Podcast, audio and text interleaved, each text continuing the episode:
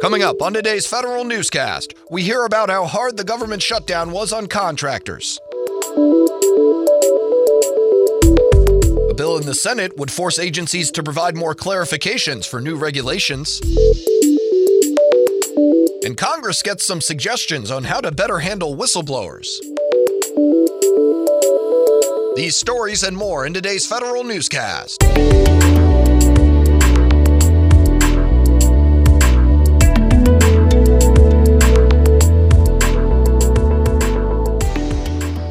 Today's episode of the Federal Newscast. I'm Eric White. Federal contractors say they're still recovering from the most recent government shutdown. Some still had unpaid invoices as of two weeks ago, according to the Professional Services Council.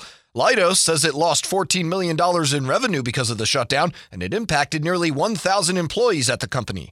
Another small business tells the House Oversight and Reform Government Operations Subcommittee it came within days of declaring bankruptcy.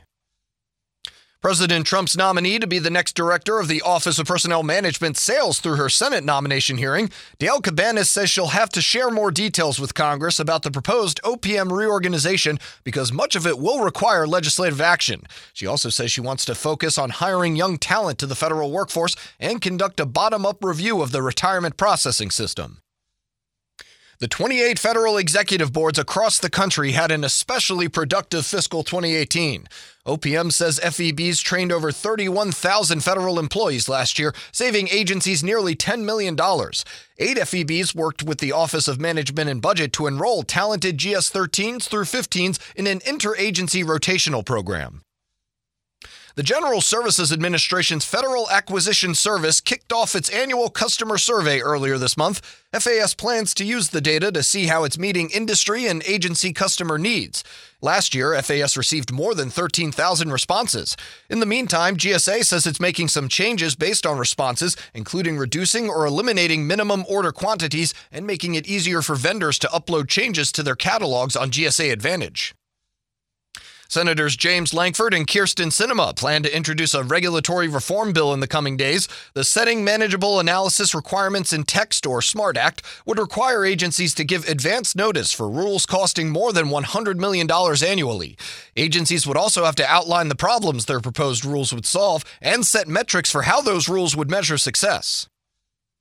The IRS will be hanging the Help Wanted sign out for a new chief information officer. Here's Federal News Network's Jason Miller with more. Gina Garza, the current CIO of the tax agency, is retiring on May 31st after more than 34 years of federal service, including the last three as the lead technology executive. Nancy Sieger, the IRS deputy CIO for filing season and tax reform, will replace Garza on an interim basis.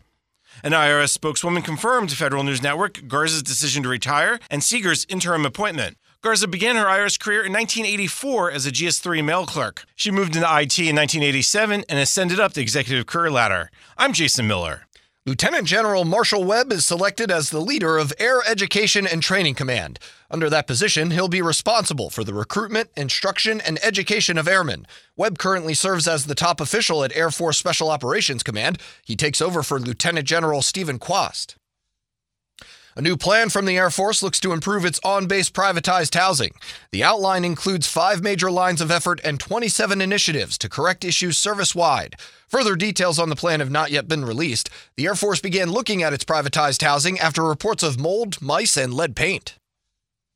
The Pentagon's Inspector General is opening a new investigation into housing conditions on military bases. Federal News Network's Jared Serbu has details. The IG's announcement says it will look specifically at Fort Gordon, Georgia, Naval Station Mayport, Florida, and Joint Base Anacostia Bolling in Washington, D.C. Auditors say they're following up on previous housing inspections in 2015 that found hundreds of deficiencies ranging from inadequate fire protection to mold and electrical problems. Besides examining whether those specific problems have been addressed, the IG is asking if the military services have improved their oversight of housing providers.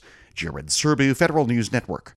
With the Merit Systems Protection Board still without any members, two congressmen want to make sure agency whistleblowers are still protected. Representatives Elijah Cummings and Gerry Connolly introduce a bill to give MSPB's general counsel the power to stay personnel decisions made by agency leadership for as long as the board remains without any members. President Trump nominated his third pick for the MSPB last week. And what are best practices for Congress when dealing with federal whistleblowers? The Government Accountability Office has some answers. More now from Federal News Network's Tom Temin. While not calling them recommendations, GAO lists key practices for Hill staff. Ideas include developing a solid system to document and track whistleblower complaints with written procedures. Also, building good communications and rapport, offering whistleblowers referral options and realistic expectations. The report, aided by the Office of Special Counsel and the Inspectors General Counsel, was ordered up by the House Appropriations Committee.